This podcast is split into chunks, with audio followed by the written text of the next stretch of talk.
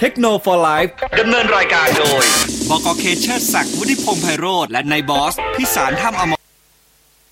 สวัสดีครับ ต้อนรับเข้าสู่รายการเทคโนโลยีนะฮะ ประจำวันที่ 1 กันยายน พุทธศักราช 2564 นะครับ อยู่กับนายครับพิสารทัพพรครับ แล้วก็บกเคเชอร์ศักดิ์วุฒิพงษ์ไพโรจน์นะฮะ สวัสดีครับ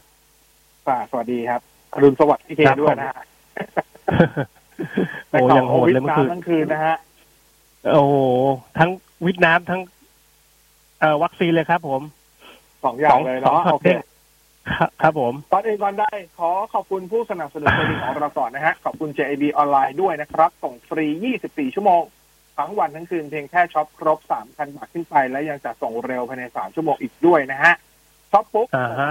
ครับที่ www.jib.co.th แล้วก็แจ้งนิดนึง วันเนี้ยวันแรกที่ทางด้านของสบเปิดคแล้วดิเขาเริ่มมีการคลายล็อกให้ห้างเปิดได้ครับนะอ่า JAB ครับตามทุกสาขาตอนนี้เปิดทำงานปกติแล้วนะครับ แล้วเยี่ยมขอปรบมือเสียงดัง ๆ ให้ให้พี่จิ๊บ JAB นิดนึงด้วย คนทำไมนี้ฮะคนขยัน2021จริง ๆ นะฮะครับคลายล็อกวันแรกห้างเปิดวันแรก JAB สาขาใหม่เปิดตัวทันทีเลยฮะ โอ้ไม่รอช้า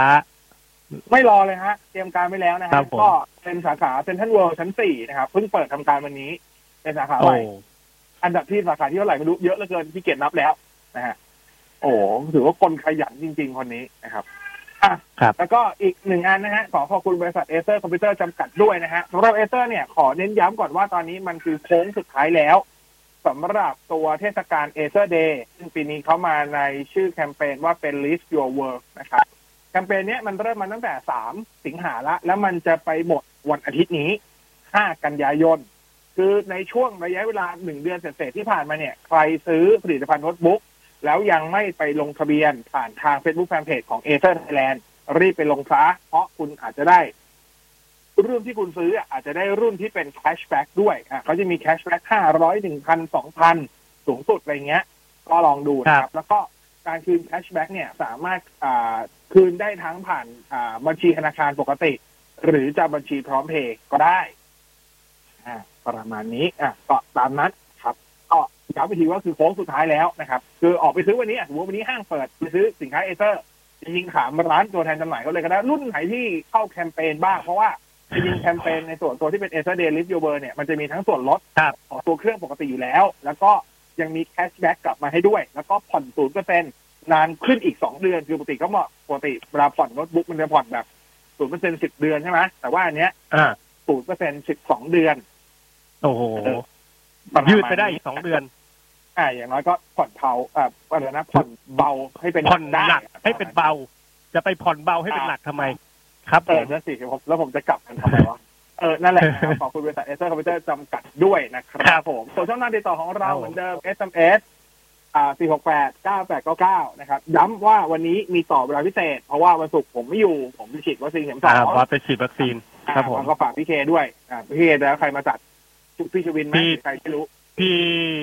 อัดเทปกับพี่ชวินไว้แล้ว เพราะว่าแม่พี่อ๋ออ๋อต้องเลื่อนอ๋อเลื่อนโอไปเคฉีดเหมือนกันนะอ่าฮะโอเค โอเคเพราะว่าคือไปหลายเรียบร้อย ไม่ต้องห่วง เพราะว่าโรงพยาบาลเขานัดนัดผมตอนบ่ายสองไง มันจะไม่เสร็จทันเออ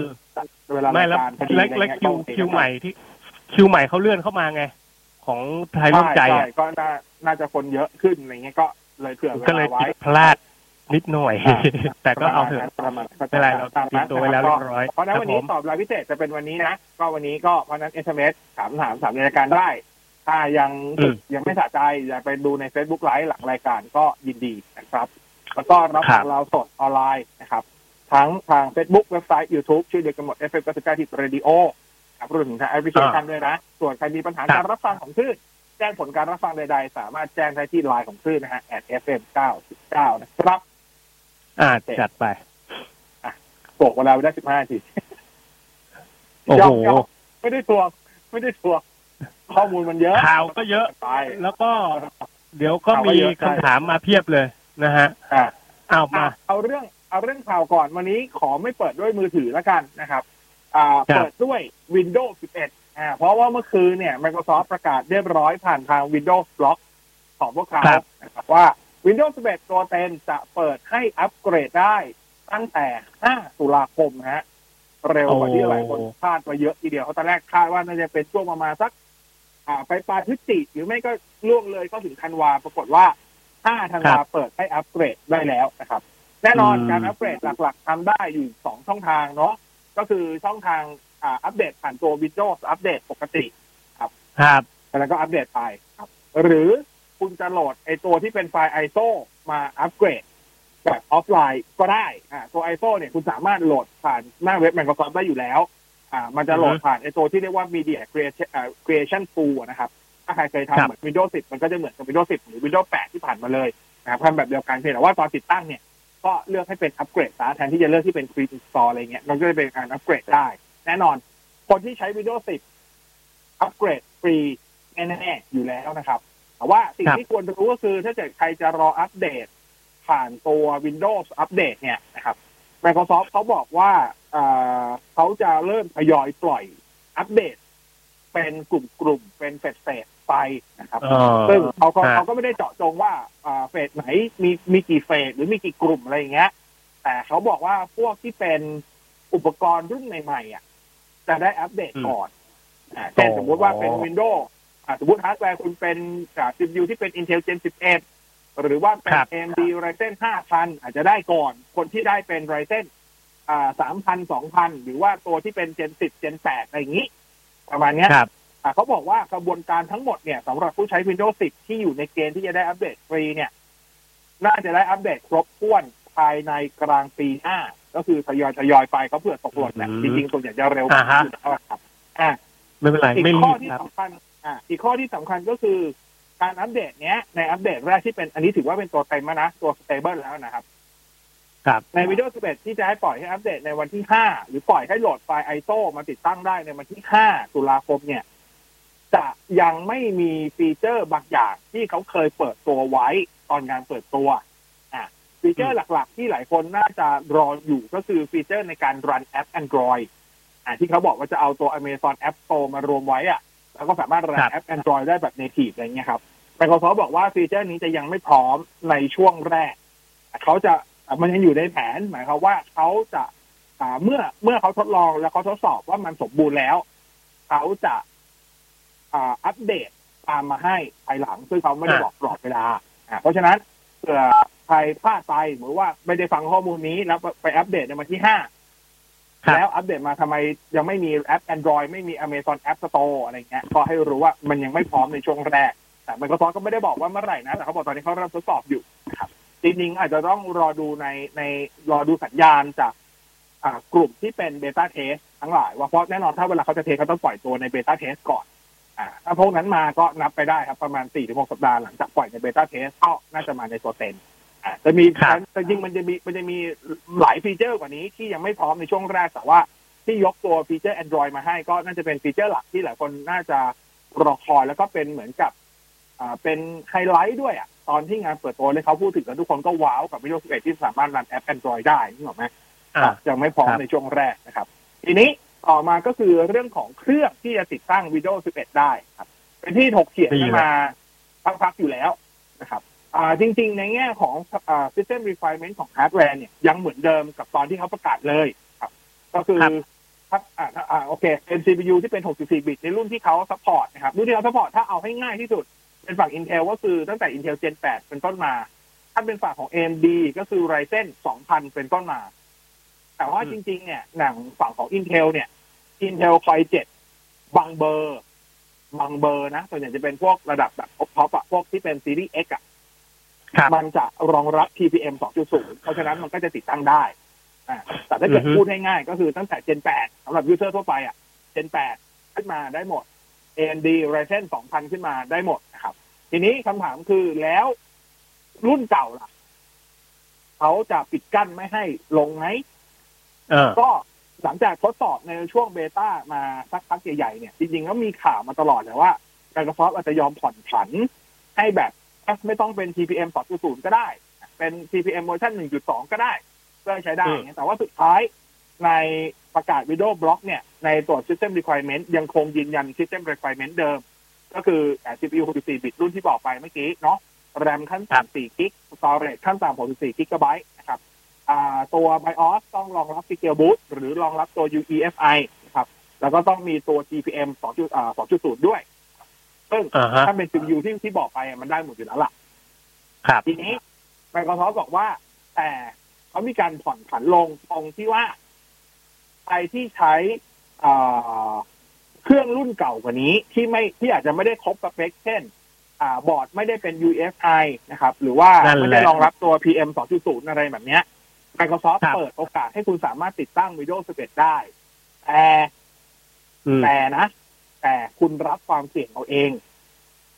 คือ Microsoft เสี่ยงไม่เรื่องการันตีเรื่องของเสถียรภาพ เรื่องการทำงานว่าจะเจอปัญหาไหม เพราะมันไม่เข้าอ๋อตัว requirement ที่เขาบอก เพียงแต่เขาไม่บล็อกที่จะไม่ให้ติดตั้ง อนุญาตให้ติดตั้งได้ แต่ไปแต่รับความเสี่คุยณจะเอาใช้เองแล้วมัน error แฮงอะไรอย่างนี้ไม่รับผิดชอบก็ ไม่รับผิดชอบ driver ตัวไหนใช้ไม่ได้อุปกรณ์ตัวไหนใช้ไม่ได้แล้วไม่รับผิดชอบเพราะว่าถือว่าไม่อยู่ไม่อยู่ใน system requirement อยู่แล้วเออแล้วก็ครับแล้วก็การติดตั้งเนี่ยการติดตั้งจะไม่สามารถติดตั้งผ่านวิดีโออัปเดตได้ การติดตั้งในเครื่องที่ไม่ support เนี่ยจะต้องสมมติว่าเครื่องคุณอะรัน Windows 10แหละแต่เผอิญเครื่องคุณอะเป็นรุ่นเก่า ที่ไม่รันครับที่ที่ที่ที่ที่ไม่ได้มี TPM 2.0 ที่ไม่ได้เป็นอืม UEFI หรืออะไรเงี้ยหรือเป็น CPU Gen เก่าเลย Intel Core 5 ไอ้ด้วยครับ Intel Gen 5 Gen 6 อะไรเงี้ย หรืออะไรเช่นรุ่นแรก หรือจะเป็นสมัยฟีนอมอะไรก็ตามโอ้อ่าฮะถ้าคุณอยากจะอัปเกรดจาก Windows 10 ของคุณไป Windows 11 คุณอะต้องอือฮึทำผ่านไฟล์ ISO เท่านั้น ก็คือต้องไปโหลดไอตัว Media อ๋อ Creation Tool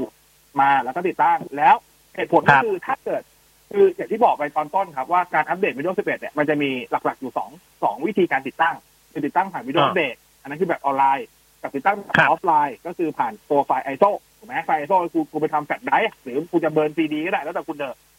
เออไอแบบไอแบบที่เป็น Windows แบบแบบที่เป็น Windows อัปเดตเนี่ย การติดตั้งแบบนั้นอะ มันจะมีการเช็คสเปคฮาร์ดแวร์ขั้นต่ำก่อนการติดตั้ง เพราะฉะนั้นพอเครื่องอืมคุณมันไม่ support พวก TPM 2.0อ่า USB อะไรอย่างเงี้ย มันก็จะแจ้งเตือนแล้วมันก็จะไม่ไม่ให้คุณอัปเกรดอ๋อแต่ว่าครับพเป็นการติดตั้งผ่านไฟล์อ่าผ่านไฟล์ ISO อะ มันอ่า Microsoft จะไม่ได้ใส่ตัวเช็คฮาร์ดแวร์เข้ามาให้ในไฟล์ ISO เพราะฉะนั้นอ๋อมันก็เลยจะไม่มีการเช็ค เพราะฉะนั้นก็จะติดตั้งได้ แต่ที่เหลืออย่างที่บอก ก็ไม่รับผิดชอบรับใดความเสี่ยงกันเอาเองๆอ่าหรือว่ารับความเสี่ยงกันเอาเองคือ อะที่ที่พูดอย่างเงี้ยจริงๆไม่ได้บอกว่า Microsoft ไร้ความรับผิดชอบซะทีเดียวอะนะคือในช่วงในครับช่วงเนี้ยอย่างอย่างอย่างผมก็ใช้อยู่อะตอนนี้ผมก็ใช้ Windows 11 Beta อยู่อะไรเงี้ยครับทุกคนสามารถ sign in ที่จะไปเป็น Beta Tester ได้เป็นอ่าเป็น Insider Preview ได้อะไรเงี้ย ซึ่งครับผมแต่ตอนเนี้ยมันก็เป็นที่ถกเถียงกันอยู่แล้วครับ เพราะว่าก็มีหลายคนที่ใช้เครื่องที่สเปคไม่ถึงตามเกณฑ์ของ Microsoft แต่เขาก็รัน Windows 11 ได้อย่างปกติในเวอร์ชันเบต้าอืมในเมื่อครับเบต้ามันรันได้ปกติ หมายความว่าเขาไม่เจอปัญหาของเขาเลยอะกับโปรแกรมที่เขาใช้กับฮาร์ดแวร์ที่เขามีอะไรเงี้ยครับอ่าเอ่อนั่นหมายความว่าตัวเต็มมันก็ไม่ควรมีปัญหาถูกไหมอ่า นั่นก็คือเหครัตุบว่าทำไม Microsoft ถึงปลดล็อกตรงนี้ไม่บล็อก เพราะว่ามันก็มีกลุ่มหนึ่งอืจมริง ๆ ที่เขาที่เขาเทสแล้วในเครื่องเขาเพราะฉะนั้นก็คือไม่มีปัญหา Microsoft ก็เลยอ่า Microsoft จะตัดปัญหาว่าโอเค ถ้าเกิดอืมคือถ้าบล็อกอะกลุ่มเนี้ยเขาก็จะเขาก็จะไม่ได้ใช้พอเขาไม่ได้ใช้เขาก็โวยได้เพราะว่าเขาเขาก็มีหลักการของเขาว่าเอ้ยก็เกิดฉันไม่มีปัญหาเอ้ยฉันปล่อยปล่อยตัวที่เป็นไอตัววิเคราะห์ข้อมูลให้คุณด้วย คุณก็เห็นอยู่แล้วว่าข้อมูลเราเครื่องเราเป็นแบบไหน แล้วเราไม่เคยมี error ไปหาคุณอะไรเงี้ยอื มอืมมันก็ซอฟก็เลยใช้วิธีการนี้อ่าครับแต่ว่าสำหรับคนที่ไม่เคยลองตัวเบต้ามาก่อน อันนี้ ผมใช้คำว่าก็ก็เสี่ยงจะเสี่ยงกว่ากลุ่มที่เคยทดลองเบต้ามาแล้วอ่าเพราะเป็นคนทดลองทดลองเบต้ามาแล้วอะเขารู้แล้วว่าฮาร์ดแวร์เขามีปัญหาไหมเขาเจอปัญหากับตัวครับ driver ตัวไหนเขาหรือเปล่าฮาร์ดแวร์ตัวไหนไม่ทำงานหรือเปล่าอะไรอย่างเงี้ยเออประมาณนั้น แต่ว่าถ้าเกิดใครสเปคถึงอันนี้ อัปเดตได้อยู่แล้ว สบายๆ ฟรี แน่ๆ ฟรีโซเชียลฟรี ครับในแง่ของการอัปเดตนะ อ่าอัปเกรดอือฮึฟรีแน่ๆนะครับแต่ว่าถ้าคำถามเดิมอัปเกรดจาก Windows 10 นะ Windows เก่ากว่านั้นไม่ไม่ให้อัปเกรดนะครับคือถ้า Windows เก่ากว่านั้นต้องอัปเกรดเป็น Windows 10ก่อน แล้วค่อย Windows 10ค่อยมา11อีกที ครับประมาณนี้ประมาณนี้ โอเค ผมก็ถูกทิ้งไว้กลางทางเหมือนเดิม จัดไปก็ตัตัดดนั้นลองได้ครับ ก็คือจริง ๆ ถ้าใครถ้าใครอยากรู้ว่าฮาร์ดแวร์เออตัวคือรู้ตัวเองรู้ตัวเองรู้สเปคแต่ตัวเองไม่ถึงแน่ๆอะไรเงี้ย แต่อยากรู้ว่ามันรันได้ไหมก็ตอนเนี้ย sign in เข้าเข้าตัวที่เป็น Insider Preview ได้เลยเป็นเบต้าโปรแกรมได้เลย แล้วก็ลองใช้ดูก็ได้อ๋อออย่างผมก็ลอง ผมก็ลองมาแรกๆก็ไม่เสถียรแต่ตอนนี้เสถียรแล้วเอาแม้แม้แม้ว่าเครื่องผมจะเข้าเกณฑ์ทุกอย่าง แต่ก็ต้องเราตัวเบต้ายังไงมันก็ต้องมีมีปัญหาอยู่แล้ว แต่ว่าหลักๆที่เราเราเรา test เบต้าเนี่ยมัน test สองส่วนก็คือ test ในส่วนตัวซอฟต์แวร์กับ test ในส่วนครับฮาร์ดแวร์ฮาร์ดแวร์คืออ๋อฮาร์ดแวร์เนี่ยมันชัดกว่าว่าตัวไหนมันใช้งานได้ไม่ได้ โดยเฉพาะบอร์ดอืมเก่าๆแต่ผมว่าฮาร์ดแวร์ไม่มีปัญหาแต่ผมมีปัญหากับซอฟต์แวร์บางตัว เฉพาะทางบางตัวที่ผมใช้แล้วมันก็มีอ๋อ error แต่ว่าพอเป็นเวอร์ชันบิวหลังๆเนี่ยไม่ค่อยมีปัญหาอะไรละครับประมาณนี้ ก็ตามนั้นนั่นคือเรื่องของจัดไปก็5 5ตุลาคมรอได้นะครับ แน่นอนในแง่ของฝั่งโน้ตบุ๊กที่คุณซื้อกันมาทั้งหมดตอนนี้ที่เป็น Windows 10 อัปเกรดเป็น Windows 11 ได้ฟรีเช่นกันนะครับ ทุกแบรนด์ด้วยอ่าฮะอ่าทุกแบรนด์ด้วยจะเป็น Acer Asus Lenovo Dell ที่เป็น Windows 10 ติดมากับเครื่องอัปเดตเป็น Windows 11 ได้ทั้งหมดครับ อยู่ที่ว่าคุณครับจะอัปเดตเมื่อไหร่ แล้วคุณจะได้อัปเดตเมื่อไหร่เท่านั้นเอง อืมตามนั้นอะทีนี้มาดูข่าวคราวมือถือบ้างนะครับนะหลายคนรอคอยมานาน เขาเปิดจองสักที นั่นคือตัว Sony Xperia 1 Mark 3ขับศูนย์ไทย Sony นะครับ ก็เปิดราคาไม่อ่าถ้าถามว่าเปิดราคาแพงไหมก็แพง แต่ถามว่าเกินคาดไหมก็ไม่ครับ ก็คือเปิดราคาอยู่ที่ 42,990 บาทนะครับแพงขึ้นกว่าปีที่แล้ว 7,000 เพราะว่า Xperia 1 Mark 2เปิดราคาอยู่ที่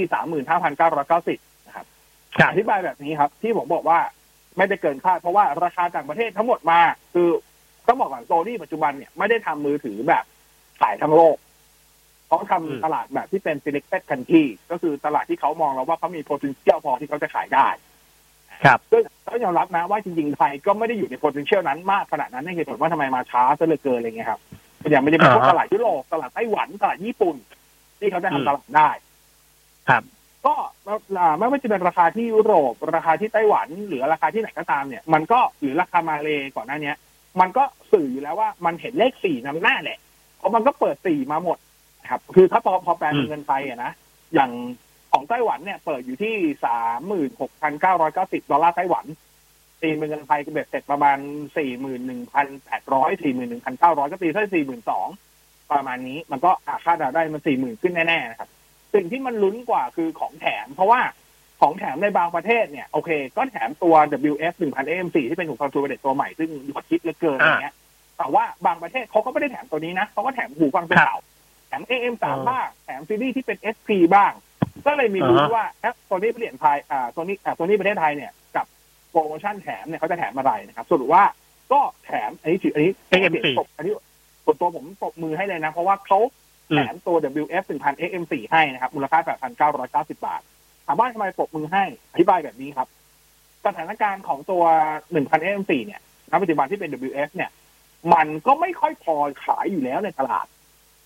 เออเอามาแถมด้วย อ่าคือล็อตแรกเนี่ยล็อตแรกที่เข้ามาเนี่ยมันหมดไปตั้งแต่ก่อนถึงวันปิด pre-order แล้วมันหมดไปแล้ว ไม่ว่าจะเป็นเฮียมั่นจะเป็น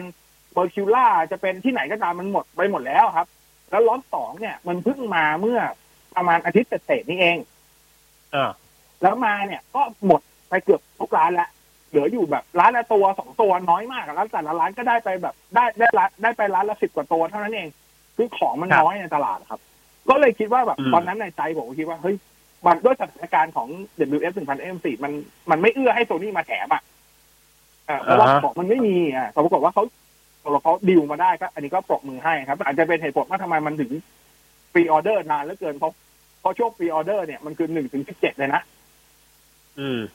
คือสองอาทิตย์เกือบสามอาทิตย์เอาอะก็เข้าใจว่าน่าครัจะบเป็นช่วงที่แบบ รอรออาจจะรอ AM4 ด้วยแหละเพราะนอกจากรอวันนัดสามแล้วยังรอหูฟังด้วย เลยเข้ามาของกันแต่นี่ปรบมือให้ครับ ก็โดยรวมประมาณนี้นะครับ อ่า โดยรวมประมาณนี้ อ่าคือมันแพงแหละถามว่าแพงไหมก็คือแพงแต่มันก็แพงกว่าทุกประเทศ มันไม่เหมือนบางแบรนด์ที่ไทยแพงสุดในโลก อันนั้นอะ มันน่าเกลียดอืมอ่าครับแต่ว่าอันเนี้ย ยุโรปยุโรปเท่านี้ไต้หวันเท่านี้ไทยก็เท่านี้อะเท่าเท่ากัน โอเค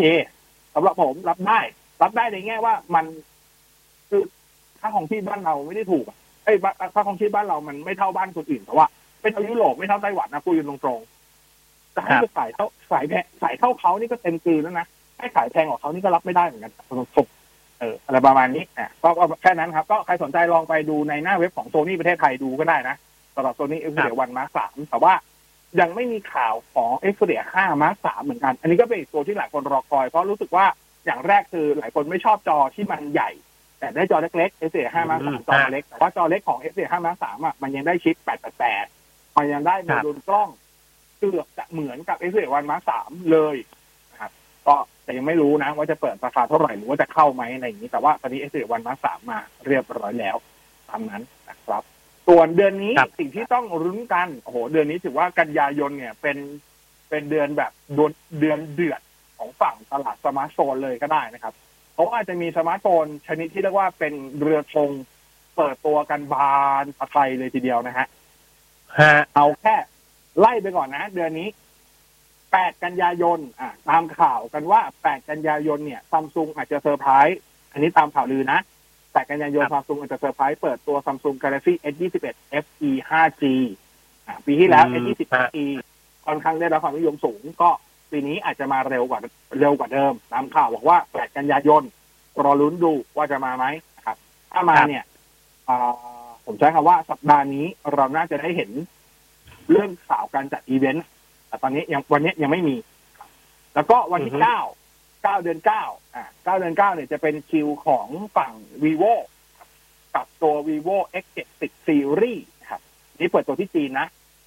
ครับความสำคัญของ vivo x 7 0ก็คือตัว vivo x 7 0 pro plus นะครับตัวเนี้ยตามข่าวโอ้โหสเปคจัดเต็มมหาโหดมากๆนะฮะชิปเป็น Qualcomm Snapdragon 888 plus นะครับ จอเป็น OLED 6.7 นิ้ว Full HD Plus อืมนะครับ กล้องหลังเนี่ย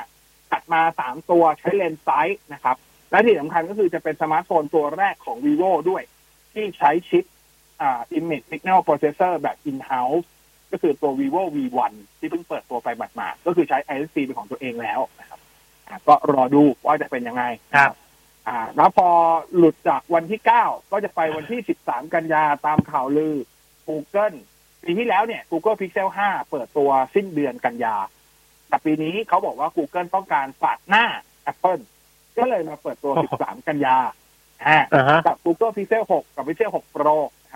ครับคำว่าปาดหน้า หมายความว่า 14 กันยาตามข่าวคาดกันว่าจะเป็นวันเปิดตัว Apple iPhone 13 Series ครับคือตอนแรกของ iPhone เนี่ยมันลุ้นอยู่ 2 วันก็คือลุ้นวันที่ 7 หรือไม่ก็ 14 คือเป็นวันอังคาร Apple ชอบเปิดมือถือวันอังคารอยู่แล้ว ครับ ถ้าเป็นวันที่ 7 เนี่ย เมื่อคืนเนี้ยจะต้องมีบัตรเชิญละ พอเมื่อคืนไม่มีบัตรเชิญเลยตาวันที่ 7 ทิ้งได้ ก็ไปรอลุ้นวันที่ 14 ถ้า 14 ก็คือสัปดาห์หน้าประมาณช่วงเนี่ยวันพุธต้องมีบัตรเชิญออกมา ครับก็รอลุ้นว่าจะมีไหมนะครับ พอ10 13 Google 14 Apple 15เสี่ยวมี่เสี่ยวมี่ก็อันนี้จะเปิดตัวตัวอะคือถ้าถ้าแปดเก้าห้าป่ะที่เป็นโฟโบที่อ่าไม่ใช่ไม่ใช่ ตัวตัวแปดเก้าห้ายังไม่มาแน่ๆครับ เพราะว่าคอคอมยังไม่เปิดตัวอ่าอ๋อเหรออ่าโอเคอ่าไม่เปิดคือปกติมันต้องรอให้คอคอมเปิดตัวก่อนครับคอคอมจะเปิดตัวเราประมาณนู่นอะ ประมาณพฤศจิธันวาแล้วก็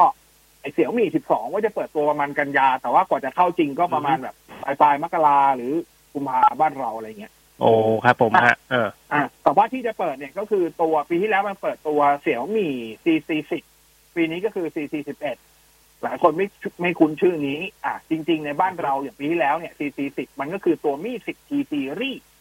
เพราะฉะนั้นปีนี้ก็ต้องเป็นตัว 11T series 11T แต่ปีนี้เขาอ่าฮะปีนี้เขาไม่ได้ใช้เขาไม่ได้ใช้แบรนด์ Mi แล้วนะ เขาใช้ Xiaomi เพราะฉะนั้นเราก็ต้องเรียกว่าเป็น Xiaomi 11T series ก็จะเปิดตัว จริงๆมันมีภาพเริ่มมีข้อมูลหลุดออกมา มีกล้องหลังสามตัว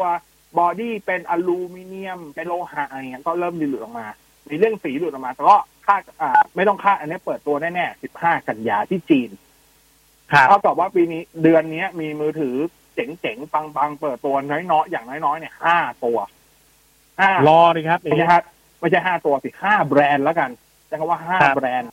อ่ห้าแบรนด์แต่ไม่รู้จะมากี่ตัว แบรนด์มันมีมากมันมีมากกว่าหนึ่งอยู่ละอะ Google เนี่ยตัดทิ้งฮะได้เลยประเทศไทยไม่เข้าแน่ๆนะครับอืถ้ามอยากได้ที่เอาเท่านั้นอะไอโฟนเข้าแน่ๆ แต่ว่าราคาจะแพงขึ้นไหมอันนี้สิ่งที่หลายคนต้องรอลุ้นนะครับครับ ก็ซัมซุงเข้าแน่ๆแต่ราคาเท่าไหร่ต้องไปรอลุ้น แล้วก็จะเป็น CPU ตัวไหนด้วยต้องรอลุ้น จะเป็นแปดแปดแปดหรือจะเป็น หรือ Exynos ศูนย์ไม่รู้เออตอบไม่ได้ครับ อ่าเพราะว่าสถานการณ์ชิปมันไม่แน่นอนนะครับ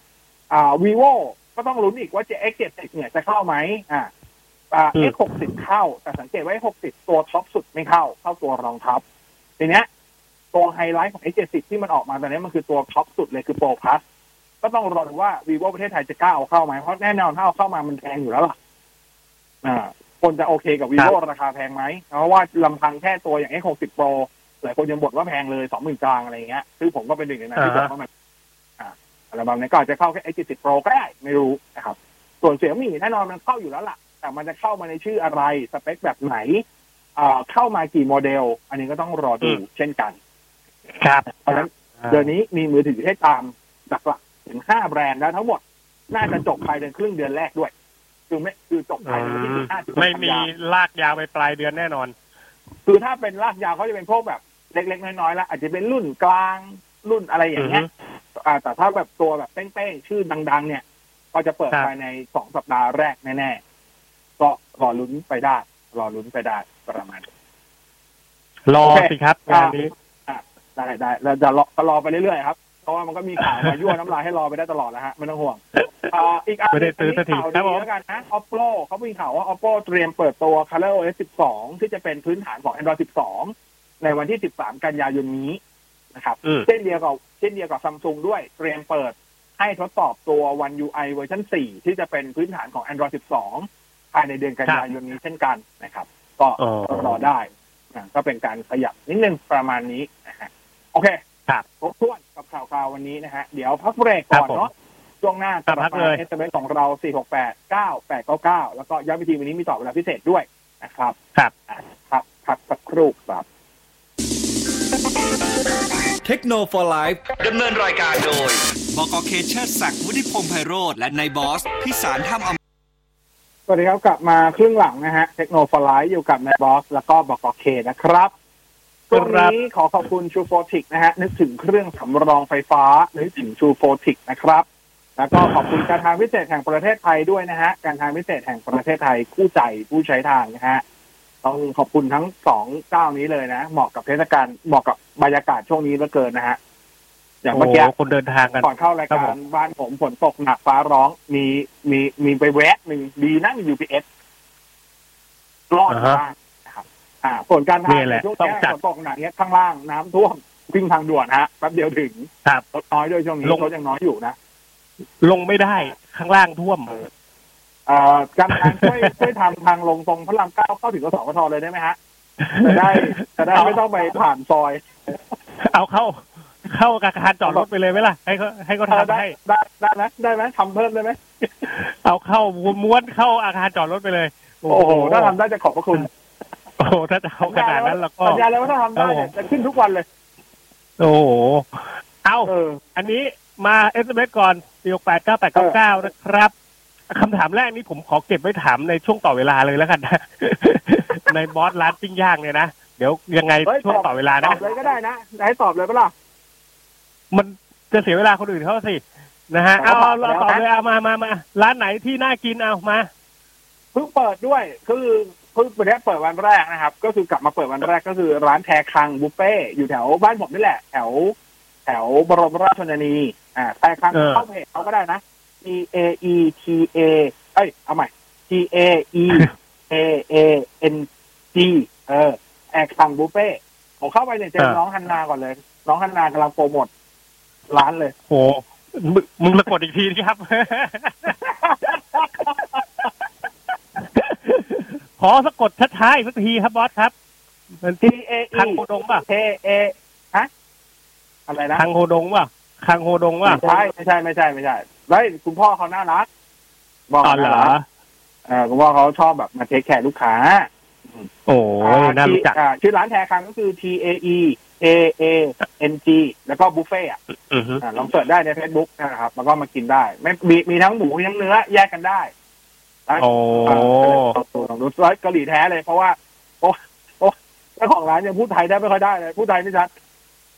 คือมาแบบ โคเรียเลย เข้าไปนี่เรีนึยกนว่าเลยคังโฮดงมาเอง ผมชอบผมชอบไอ้ต้นหอมต้นหอมซโอ้อโหยมากเลยอะครับโคตรอร่อยเลยอะเออนั่นแหละโอ้น่ากินกว่าบอเข้าไปแล้วสแสดงว่าเข้าไปแล้วโอ้โห ผมวายอยู่แล้วฮะ เรื่องปิ้งย่างอะขอยบอกอ่าไม่นะฮะสารภาพสารอ่าสารภาพมาว่าดูปิ้งย่าง ดูปิ้งย่างครับ ผมดูปิ้งย่างอยู่นี่ไงเขามีส่งเนื้อไปปิ้งได้ดิที่บ้านด้วยใช่สิ เพราะเพราะน้องเขาคีบอยู่นี่เออ ไม่รู้ผมมาผ่านมามาเอสว่าเอ็มเอสเรากลับมาเอสเอ็มเอสเราเอามาเห็นไหมให้ยาวจนได้เดี๋ยวเดี๋ยวมาเอ่องบหมื่นสามโทรศัพท์ไม่ติดสัญญาเอาชาร์จเร็วด้วยสวยพอใช้ ก็อ่า vivo v 2 1ครับ อืมจัดไปตามงบเลย vivo v 2 1ได้ครับอะเครื่องให้อาหารแมวอัตโนมัติ เอายี่ห้ออะไรทีครับผมเอ่ออะยี่ห้อเอาจริงๆส่วนตัวไม่เคยใช้ ส่วนตัวไม่ส่วนตัวไม่ใช้เลยดีกว่า อ่าครับ อืมอ๋อไม่ได้ใช้เอ่อถ้าให้เกิดเองแต่ว่าถ้าให้แนะนำจริง ๆ ก็มันก็มียี่ห้อที่เป็นของแมวแมวๆอยู่แล้วอะจริงๆของเอครัเจบอร์ก็มีนะ ตัวพาโบก็มีเครื่องให้อาหารนะครับ แล้วก็มันจะเป็นพวกจริงๆก็ดูพยายามดูยี่ห้อที่มันทำพวกไอ้ไอ้น้ำพุแมวด้วยอะส่วนใหญ่เขาจะทำคู่กันอยู่แล้ว อ่า ประมาณอ๋อนี้แต่ส่วนตัวครับส่วนตัวไม่ไม่ได้ใช้เลยครับ เพราะว่าส่วนอืมตัวจะชอบช อบรู้ว่าเราให้ปริมาณไปเท่าไหร่แล้วเออ แล้วก็คอยเก็บด้วยผมไม่ชอบให้มันอยู่ข้างล่างเท่าไหร่อะไรเงี้ยเก่าๆผมก็เทครับเออนะ อันนี้ข้อแตกต่างระหว่างอะไรอะหายไปนะฮะ ของคุณที่ลงท้ายด้วยหนึ่งห้าสี่นะฮะก็เดี๋ยวยังไงไปก็ไม่มีมาต่อเป็นมาด้วยนะเออเดี๋ยวยังไงไปถามในต่อเวลาแล้วกันเนาะเอ่ออันนี้ซื้อขายรูปแบบ NTS NT NFT เอ่อขออภัยนะฮะขายกันเป็นไฟล์หรือยังไงอะพี่ เราซื้อได้ได้เป็นอะไร ได้เป็นไฟล์ ใช่ใช่ส่วนใหญ่ได้เป็นไฟล์ มันจริงๆมันถือเป็นสินทรัพย์ดิจิตอลแบบหนึ่งอะเนาะ ใช่ได้เป็นไฟล์เผื่อใครเผื่อใครไม่รู้จัก NF NFT นะ ย่อจากคำว่า non ครับ fungible token นะครับ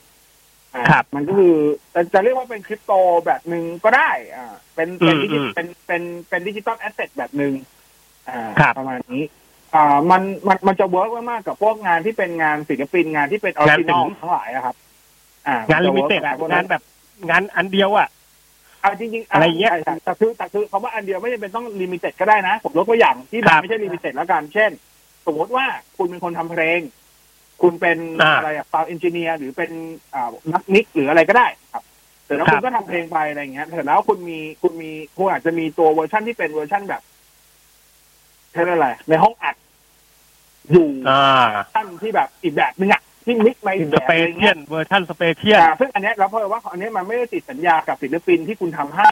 คุณสามารถเอาคเนี้รัยบมามาขายก็ได้อ่าไม่ได้ได้เป็อยู่นงานที่แบบไม่จำเป็นต้องเป็นคืงานชิ้นไม่เดียวจำเป็นต้องเป็นรูปชิ้นเดียวมันอ่า แต่ว่าชิ้นเดียวมันไม่จำเป็นต้องเป็นลิมิเต็ดอีดิชั่นไงนึกออกใช่ไหมครับครับประมาณนั้นนะครับประมาณอือฮึอืมนั่นแหละอะไรก็ได้การ์ดการ์ดเกิร์ดฟุตบงฟุตบอลอะไรมันก็ได้หมดนะจริง ๆ นะฮะมีหลายคนขายการ์ดก็มีไม่ค่นะอยเจอเท่าไหร่แต่ส่วนใหญ่เนี่ยผมจะที่เจอพวกเนี้ยครับเจอจริง ๆ จะเจองานที่เป็นงานดิจิตอลเนี่ยเยอะคือถ้าเป็นงานอืม art จริงๆอะอย่างงาน paint อะไรเงี้ยส่วนใหญ่เขาจะมีช่องอ่าฮะทางที่เขาขายอยู่แล้ว ไม่งานแบบมีการ์ดการ์ดการ์ดการ์ดการ์ดนักเตะฟุตบอลอะโอ้โหพวกนี้เขามัก็นก็มีขายกันปกติขายเขาไม่ขายเขาไม่ขาย NFT หรอกเอาไปขายในอีเวนต์ได้รายได้เยอะกว่าตั้งเยอะ เราไม่รู้มาลงไว้เนี่ยนะฮะ ก็เคยแนะนำไม่ต้องพี่ตู่ไปเหมือนกันไม่นะต้องไม่ต้องไม่ต้องมาเสียไอ้พวกค่าค่าค่า wallet ด้วย ครับ เอาไปลองดูนะครับมลองดูลองดู อันนี้ เอ่อพี่เคพี่บอสครับ สายอะไรเนี่ย สเปรย์แอลกอฮอล์ล้างมือ เอาไปฉีดหน้าจอมือถือ โดยไม่ติดฟิล์มได้ไหมครับไอ้ผมว่าไม่แนะนำครับ อืมฮะจริงๆไม่แนะนำเลยครับ จริงๆเอามาฉีดพวกอุปกรณ์อิเล็กทรอนิกส์ก็ไม่แนะนำครับไม่ดีเลยนะอุปกรณ์อิเล็กทรอนิกส์มันคือเพราะแต่ว่าอุปกรณ์อิเล็กทรอนิกส์อะทุกอันอะจริง ๆ มันมันไม่งั้นไม่งั้นมันจะมีพวก ไอ้พวก ไอ้สเปรย์น้ำยาที่เป็นนอนแอลกอฮอล์ทำไมอะอืมคืออุปกรณ์พวกนี้มันไม่ได้เหมาะกับแอลกอฮอล์อยู่แล้วครับ อย่างอะสมมติว่าถ้าคุณบางคนบางคนเอาไปพ่นแบบหน้าจออย่างเงี้ย สิ่งที่มันสิ่งที่มันจะมีผลกับหน้าจอแน่ๆครับ ก็คือพวกไอสารโค้ดทั้งหลายที่อยู่บนหน้าจอ อันอันนั้นมันน่ะจะไปก่อนแน่ๆอย่างแรกใช่แต่ที่สองคือใช่ถ้าเกิดว่ามือถือเพลินไม่ได้กันน้ำอ่า ซึมเข้าไปก็อาจจะบอดเป็นน็อตอะไรเป็นเรื่องอีกแนะนำอยู่แล้ว ใช่ จริง ๆ มันมีครับหลายวิธีในการทำความสะอาดนะครับ เช่นอ่าผมยกตัวอย่างแล้วกันมันก็จะมีผ้าอันหนึงที่ขายอยู่ตอนเนี้ย อันนั้นน่ะ ก็จะเป็นผ้าแบบนาโนโคดของยี่ห้อเสื้อยี่ห้อหนึ่งที่ทำหน้ากากด้วยไม่พูดแล้วกันเนาะ ก็โอ้โหก็รู้แล้วก็ได้ครับสีแดงผมสีแดงๆอ่าก็ไปเช็ดอันนั้น อันนั้นก็ช่วยได้นะครับ คือไม่ต้องเออทำใจอะไรเลยคือคือตัวผ้ามันมันมีคุณสมบัติในการที่จะวิปเชื้อโรค 99%อยู่แล้วอะครับแบบนั้นก็ได้อ่าแล้วจะอืมใครซีเรียสหน่อยก็ไปซื้อไอ้เครื่องอบ UV ก็ได้ อ่า อ่า ประมาณนี้ ครับ แต่ไม่แนะนำนะไอแอลกอฮอล์เนี่ย ใช้คือเอาแบบว่าไม่แนะผมจะว่าผมไม่แนะ ผมไม่เคยแนะนำใครเลยดีกว่า เพราะว่า ถ้าสุดท้ายถ้าจำเป็นนะอะค่อยค่อยว่ากันโอ้โหจำเป็นคือแบบต้องจำเป็นเบอร์ไหนคือแบบจริงคือแบบยี้อะยี้จริงๆแล้วอะแบบเขายืมเราไปๆใช้อะไรอย่างเงี้ยถ้ายี้ก็ไม่หยิบแต่แรกแล้วมันก็ไม่ต้องให้ยืมแต่แรกอยู่วะเอามันก็ไม่ได้ไง บางทีเขาฉีดไปเราก็ไม่รู้เออใช่ไหมถ้าเจอจังหวะนั้นอะ มันก็เช็ดไปก่อนไม่เป็นไรแล้วก็ค่อยเอาผ้าซ้ำอีกทีหนึ่งคือนะถ้าฮะถ้าจะเช็ดแต่อย่าไปจริงๆเช็ดคงไม่แต่อย่าไปเช็ดคืเป็นแรงที่เจว่าจริงๆอะ ผมไม่แนะนำให้ฉีดโดยตรงเข้าอุปกรณ์เช็ดผ้าอย่งน้เอายที่สุดฉีดฉีดใส่ผ้า ฉีดฉีดลงผ้า แล้วเอาผ้าเช็ดยังใช่โอเคอ่าใช่ฉีดไม่ใส่แนะผ้านำให้ฉีดไม่ฉีด direct เข้าอุปกรณ์อะไม่แนะนำอ่าฮะอ่าฮะแน่เออ ประมาณนั้นเอาเอาแบบให้สบายใจอะ เอาตามนั้นเลยนะฮะเพราะเลือกเอาว่าสบายใจวันนี้เสียตังค์วันหน้าเออเอาสบายใจไว้ก่อนครั้งเดียวอ่าแล้วนะฮะแต่ไม่เป็นไรแล้วแต่เพราะว่าจริงๆแล้วไอ้พวกเลนส์อะไรอย่างนี้ก็ไม่ควรไม่ควรเอาแอลกอฮอล์ไปเช็ดนะฮะ ทุกอันทุกอันที่ควรอยู่ที่แล้วมีการไม่เคลือบอยู่แล้วกระจกแต่ที่มีการวงจรก็เคลือบไม่ควรอะไรอย่างเงี้ยไม่ไม่หดควรเลย ไม่ควรเลย บอกเลยนะครับว่าไม่ควรเอาไปเช็ดนะมันมันลอกมันออกจริงๆนะผมเคยเช็ดละใสปิ้งเลยละเลนส์อะนะฮะอันนี้เอ่อพี่เคพี่บอสครับ OneDrive Google Drive Dropbox แล้วยังมีแอปไหนบ้างที่ให้ฝากข้อมูลฟรีได้บ้างครับ จริงๆ เยอะนะครับอ่าจะมีพวกเทเลบ็อกเมก a ดรายไอตัวเมกาครับอะไรพวกเนี้ยเยอะแยะครับเพียงแต่ว่าครับสุดท้ายมันอยู่ที่ว่าคุณเชื่อถือ เชื่อถือผู้ให้ของบริการของใครเหล่านั้นหรือเปล่าอืมอืมไอ้ของผมเงี้ยอืมคือถ้าเป็นข้อมูลสำคัญส่วนตัวผมก็ยอมรับว่าผมก็ไม่ได้เชื่อถือพวก TeraBox หรือพวก Mega ผมก็มาฝากไว้อยู่ใน OneDrive ที่เป็นของ Microsoft เป็นหลักใช่อ่า แต่ถ้าเกิดเป็นแบบต้องโยนไฟล์ให้เพื่อน แล้วไม่อยากเสียพื้นที่ใช้งานของผมเสียอืมอ่า อันนั้นอะผมก็ค่อยไปอัพโหลดขึ้นพวกนั้นแล้วก็ให้เขาโหลดเอาแต่ครับถ้าเกิดเป็นข้อมูลส่วนตัวจริงๆผมก็เนี่ยครับวันไดร Google Drive แล้วแต่คุณสะดวกแค่นั้นอืเอมงอืมอ่าพี่เคพี่บอสอ่าอันนี้เอ่อพี่บอสครับวินสิบเอ็ดนะฮะวินโดว์สิบเอ็ดที่พี่ใช้อยู่มีปัญหาอะไรกับเอ่อพวกบิดบ้างไหมครับ บิดนี่ในไม่มีบิดครับคอเลนใช่ไหมอ่าผมผมโหลดสยามบิดปกตินะครับ อัพโหลดอะไรทุกอย่างปกติค่าเรโชขึ้นปกติครับเออฮะอัพแอนโหลดโอเค ปกตินะ นะปครักบติคตารับมใช้นั้นยูทอร์เรนปกติเลยครับโอโอเคเอ่ออยากให้อธิบายยูนะฮะ ทอร์เรนให้ด้วย อะไรนะนะเขาบอกว่าอยากให้อธิบายซิม 4G นะฮะอ่าว่า ลองซิม 4G รองรับ 5G ถ้าเราซื้อเครื่อง 5G เรายังใช้คลื่น 4G เหมือนเดิมได้ไหมครับ ได้ครับได้ม่มีปัญหาเลยครับได้ครับ คือคุณคุณนะฮะ จะใช้ 4G สมมุติว่าเครื่องคุณรองรับ 5G แต่คุณจะครัใช้บ 4G หรือ 5G อันนั้นอืน่ะมขึ้นอยู่กับแพ็กเกจคุณ ไม่ใช่อืมว่าคุณใช้แพ็กเกจ 4G อยู่ พอคุณซื้อมือถือ 5G มาใส่ซิมเข้าไป แล้วมันจะใช้ 5G อัตโนมัติไม่ใช่อ่าตามนั้นเพนะราะว่าบอริยู่กาที่รแพ็กเขาเกจเนาะเขาไม่ปล่อยให้คุณใช้อยู่แล้วครับเขาเก็บครับตังค์เพราะฉะนั้นครับ อันนี้คุยตรงๆ แต่โทรแต่โทรศัพท์รับได้อยู่แล้วแน่นอนนะฮะได้อยู่แล้วครับเอาเพราะว่าปัจจุบันปัจจุบัน 5G ยังใช้ voice ไม่ได้ครับ ครับนะ การการใช้ voice ต้องกลับไปใช้ 3G ที่เป็น 3G voice อืมหรือจะเป็นอ่า 4G ที่เป็นอ่าตัว VoLTE อะเอ VoLTE อ่าอ่าอะตัวตัว 5G ตัวครับที่เป็น voice over NR ในบ้านเรายังไม่มีให้ใช้ครับ ครับตามนั้นต่อเนาะไปที่เรื่องบิดอะเออผมใช้ อันนี้จะได้เคลียร์นะ ผมใช้ผมอะตัวหลักๆผมอยู่ SiamBIT แล้วก็ผมใช้ m i l Torrent 1.8.5ไม่มีปัญหาครับ อัพโหลดขึ้นตัวเก่าเนาะขึ้นครับ ปกติใช่ครับ ปกติครับ อืม ส่วนใหญ่ uTorrent ใหม่ๆไม่ค่อยเวิร์กไอตัวเนี้ยเวิร์กก็อยู่ Torrent ใหม่จริงๆโอเคนะเพียงแต่ว่าไม่รู้เอ่อพี่ใช้แล้วไม่ค่อยขึ้นขึ้นขนาดผมเปิดผม NAT ว่าเปิดอะไรแล้วนะผมผมไม่ค่อยมีปัญหาแต่จริงๆยังไม่ค่อยไม่ค่อยเจอปัญหาเท่าไหร่อะไรเงี้ยครับค่า condition ก็สีเขียวปกติเลย เออยังไม่เจอปัญหาหรือว่าไฟล์มันไม่มีคนโหลดไม่รู้ไปไม่ได้น่าน่าจะเป็นอย่างนั้นนะนะส่วนใหญ่ผมเอาไว้โหลดอืมพวกอีบุ๊กหลังๆอะ ไม่ค่อยได้โหลดครับไฟล์อย่างแบบอะไรแล้วอะส่วนใหญ่โหลดแค่อีบุ๊กแล้วอะใช่พวกอีบุ๊กเดี๋ยวอีนี้แบบเริ่มโหลดที่มันเริ่มโหลหาดซื้อในไทยกันไม่ได้อะไรเงี้ย เริ่มโหลดน้อยละเริ่มไม่เยอะเท่าไหร่นะฮะอันนี้สวัสดีครับปล่อยนะฮะปล่อยเลี้ยง ratio อย่างเดียวอะต่อเอ่อต่อสวัสดีครับเอ่ออันนี้เขาบอก iPad mini 6นะครับ มีลุ้นได้ซื้อภายในปีนี้ไหมอะถ้าอิน iPad ตามข่าวของ Apple เนี่ยอือฮึอ่าเขาบอกอ่าบรรดา leaker ทั้งหลายพูดเป็นเสียงเดียวกัน ว่าปลายปีนี้เราจะได้มีงานอีเวนต์อาจจะได้เห็น product ทั้งหมดสามขยักของ Apple ขยักแรกกันยายน จะเป็นตัว iPhone จะเป็นตัว Apple Watch แล้วก็ Apple อ่าตัว AirPods ตัวใหม่ อืมอืมซึ่งสามอันเนี้ยจะมาในอีเวนต์เดียวกันครับ แล้วก็ไปในเดือนอาตุลาจะเป็น iPad ก็คือจะเป็นตัว iPad Gen 9กับ iPad mini 6 แต่ว่าครับน่าครับจะไม่ได้จัดอีเวนต์นะ ก็คือปิดหน้าเว็บ แล้วก็เปิดมามีของใหม่จ้าอะเดิมไม่ได้มีอืมอืมคาดว่านะคาดว่าจะเป็นแบบนั้น แล้วก็ครับพอเดือนพฤศจิกายนจะเป็นของฝั่ง Mac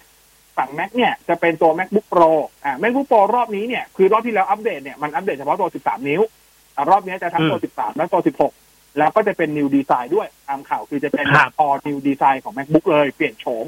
นะครับ อีกตัวหนึ่งที่อืมจะมีการเปิดตัวคือตัว Mac mini Mac mini เนี่ยเปิดตัว M1 ไปแล้ว แต่ว่ารอบนี้จะเป็นตัว M1X ตามข่าวนะครับ ก็ครับรอลุ้นดูว่าจะจริงไหมนะครับ อย่าง M1X เนี่ยตามข่าวเขาบอกว่าจริง ๆ ยังใช้โครงสร้าง performance อะไรประมาณเดียวกับ M1 นี่แหละแต่สิ่งที่ปรับปรุงก็คือปรับปรุงในส่วนของตัว GPU ให้แรงขึ้น อีกนิดหน่อย แล้วก็ปรับปรุงเรื่องของการรองรับแรมให้มากกว่า 16 กิก แต่อันนี้ก็ต้องไปรครัอบดูว่าจะไปอยู่ที่ 32 หรือ 64 อ่าประมาณเนานี้ะนะออกครับตามนั้นนะครับ เอ่อแท็บเล็ตราคาประมาณหกพันโอ้โห ควรซื้อไหมครับ ถ้าควรซื้อมียี่ห้อไหน ถ้าไม่ควรนี่จ่ายเพิ่มเอา iPad เลยครับ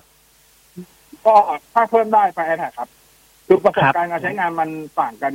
เยอะแบบเอ่อนั่นน่ะพูสิดไปไม่สุภาพ เอาว่าต่างกันเยอะแล้วกัน ไป iPad ได้ไปเออ ไป iPad ได้ไป iPad สิครับนะฮะไม่ต้องดูแล้วครับผม